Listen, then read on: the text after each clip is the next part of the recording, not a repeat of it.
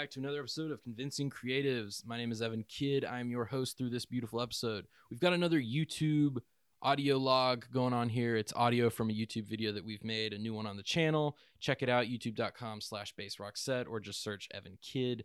I used that username so long ago, but I kept it because it's real cute and it reminds me of early 2000s internet. So that's it. If you'd like to go check out the video form, go do so over there. If not, continue listening, continue that run. I believe in you. You can do it.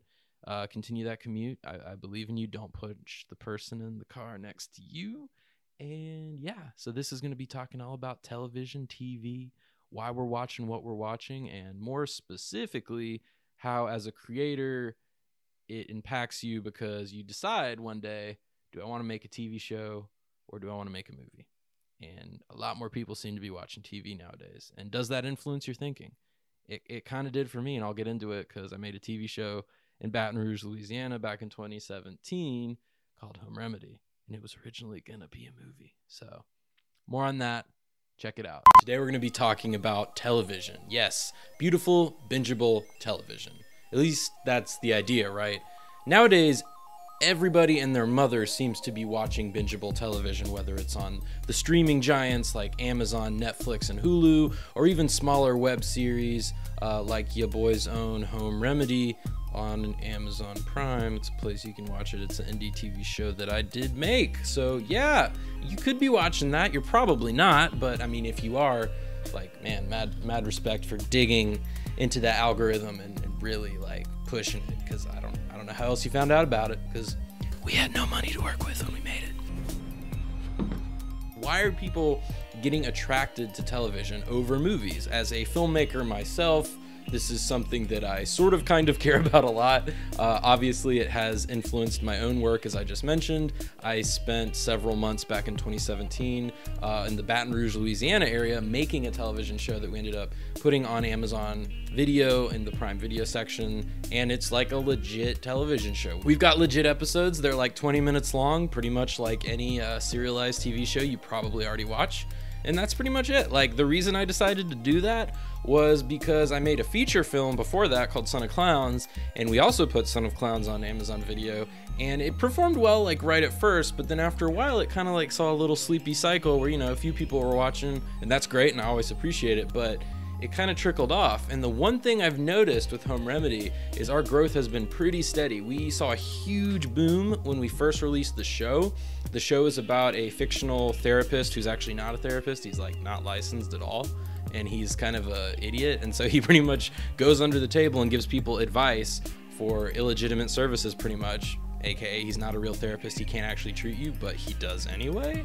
And so that show pretty much got lumped in the algorithm over on Amazon and it got put in there with shows like In Treatment, which is a, you know, made famous show as by HBO and, you know, other shows like that, you know, that are higher profile, that have bigger dollars that people are always going to be watching because again, they are HBO shows uh, it kind of got in that algorithm a little bit. And I don't know, maybe maybe the thing is not TV. I only know what I know, but I've noticed that other creators I've talked to across different film festivals, across different networking platforms, people seem to be saying the same thing. If you're creating video and it's serialized, it's on Amazon on the streamable services, people tend to be going to it. I've asked people in my own life who are not filmmakers. I said, what are you guys watching when you do go online and you watch something? And the answer is literally, without a doubt, unless it's film people, for the most part, never feature films, never short films, almost always some sort of a serialized Netflix show, whether it's a reality show, a docu-series, which is yes, very different than a reality show, or a drama, i.e. the latest episode of Tuca and Bertie, or something which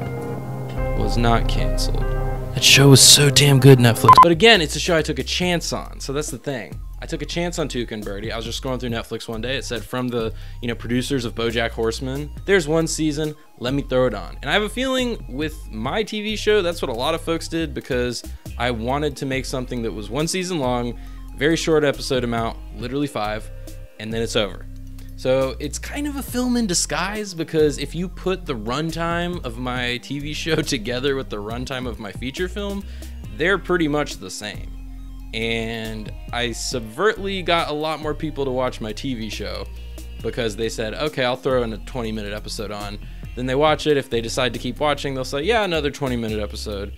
How do I know this? Because I've talked to people and I do this myself. When I watch a TV show, even if it's me just watching The Office for the 5,000th time on Netflix, uh, which, yes, is something I do all the time, uh, unfortunately, actually, a complete sidebar, I've noticed that Netflix seems to have failed themselves and their audiences, and they've decided to take The Office off of Netflix as big of a cinephile as I am, sometimes at the end of the day, I just want to watch an episode of The Damn Office, and and that's and that's fine. So if you're a maker and you're a creator out there like myself, and maybe you have made short films and feature films, but you haven't done a serialized kind of format, uh, what are you waiting for? Like that's that's my biggest takeaway here. I hope that if you take something away, it's that you should be going out there and doing the exact same thing with your projects, and maybe that next feature film that you want to make uh, if it needs to be a feature, so be it. But ask yourself, can, can it be cut up and spliced up into pieces?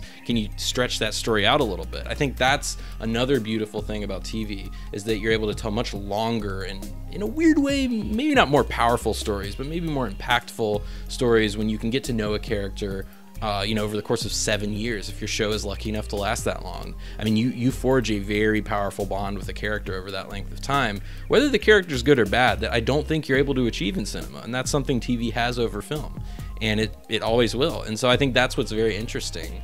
Obviously, the narrative of film, you can make sequels galore, but I think it's just having that kind of consistent output.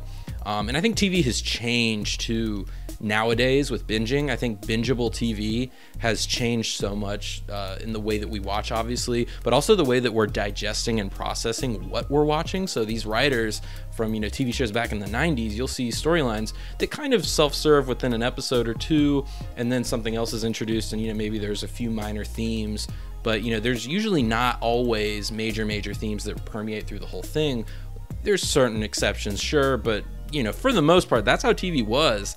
And then lately, you know, as as times have progressed, we've we've gotten shows that really are lengthy, and you you can't miss an episode, or else you don't have a clue what's going on. Also, if you're a maker, it's quote unquote easier to make. What I'm going to say by that is it's not actually easier to make, it, it's all objective. Uh, but at the end of the day, if you are an independent filmmaker, a scrappy no budget filmmaker, pretty much such as myself, and you're trying to go out there and make stuff with, you know, little to no money, you may say, okay, I can I can make a short film, but I don't know about a feature. I don't have that mountain in front of me to climb. Like I could, I could start with a few foothills, like maybe a first or second episode, and see how it goes. That that's kind of the beauty of television. Start it. Like go ahead and make episode one and two, and see how it feels, see how it edits, see how it turns out, and then make the rest the next year. I mean, you can write it into your story. Your character could age a year, you know, what have you. But it's a little more accessible versus a feature where, you know, obviously you can do the same thing, but with a feature, there's sort of that temptation to cram it all together in two weeks and you know just just shoot it all and be done, and then you know that's it. And so I think they're just you know in their production process, they're just very different in that manner. Also, another thing I've noticed is the expectations with TV are not always there like they are with cinema. A lot of times, if you pay, you go to the Alamo Drafthouse, you go wherever you watch a movie. Uh, obviously, I like the Alamo Drafthouse. Not a sponsor, please be a sponsor. And you go watch your movie you kind of have an expectation because you just paid like 10 12 20 million dollars for your movie ticket on that friday night and you get your popcorn you go with your date you get comfy cozy and then you're watching a movie. You expect that thing hopefully to be good or at least just so bad that you're laughing your ass off and forgetting about you know whatever problems you got. But you know if you're just at the end of the day just just throwing something on the tv you know and you'll just probably give it a whirl. I mean that's kind of how it is. I've watched a lot of tv on netflix that way. I've seen something pop up the algorithm says hey you might like it uh, and then I watch it, and it's actually really weird. And I actually end up not watching quite as much stuff on my like to-do list for films and TV shows, and I, you know, really should ignore the damn algorithm. But the algorithm is so convenient. It kind of, I think, favors the episodic format. So it's it's what we're working with nowadays, guys. And when I say TV, uh, a web series counts as TV in the same way that I am talking about that format right now. It could be anything. It could be a YouTube variety show. You know, I could drop a new episode here on the channel every week. You know, it could be anything. I mean, it does not have to all be quote unquote Netflix, quote unquote, you know, TNT original series. I don't I don't know why I just said TNT. Who is watching TNT in 2019? I I kind of want to know you. if you're trying to get up there in the big leagues, you've got really no excuse because if I was able to do it, you can definitely do it. You can hop up on Amazon Video Direct, you can look up how to get your stuff on there, get the correct functions, get the captions, get the correct aspect ratio and you know, beautiful cover art and whatever you need to do for brand standards. But I mean, once you do that, it's it's it's done. I mean, you just upload like a YouTube video. So, you know, Amazon is a very interesting place right now for video. I can say from experience, and I'm very curious to see what they do going forward with more independent creators. They've shown up at a few film festivals and they've talked to folks like me about, you know, working and doing things and it's exciting. Like, I mean, cuz again, I'm just some dude with a camera in North Carolina. So, I mean, anyone can do it. I, I'm very curious to see what happens in the next few years in spaces like that and I'm sure others will pop up as well.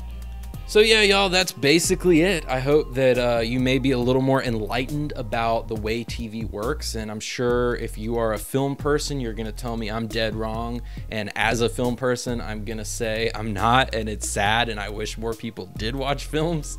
Um, but it's, it's the way the beast is, it's the way the cookie crumbles. I mean, it's 2019. This is how things are happening majority of what I make will probably always be films, but I'm very open to it. And the whole reason I made Home Remedy, it was originally a film idea, is because I wanted to try what a series was like. Hopefully some of this can help you and maybe encourage the way that, you know, your viewership habits are maybe going to take into account what you make because I think about myself not only as a filmmaker but as an audience member. And when I am watching something, what am I doing? Why am I doing it? And maybe how would that impact other people and the kind of target demographic I'd want to, you know, court with my works and say, okay, come on over here.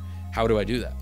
Yeah, and that's all we got. So thanks again for watching. I hope this has informed your television viewing slash creating question mark habits. If you're a filmmaker, a maker, a web series curious person, uh, just go go make it. I want to see what you do. If you do make something, or if you have made a web series, let us know. You can hit us up at the Convincing Creatives contact link on convincingcreatives.com and let us know. I want to hear from you. Or you can hit us up on Twitter and Facebook at Convinced Create. Look up Convincing Creatives on Facebook and uh, just let us know. We'd love to hear from the community. We will share your links and uh, we'd love to spread the love if you are an independent content creator out there doing cool stuff. And we will catch you guys next time on the next episode. Y'all have a wonderful day.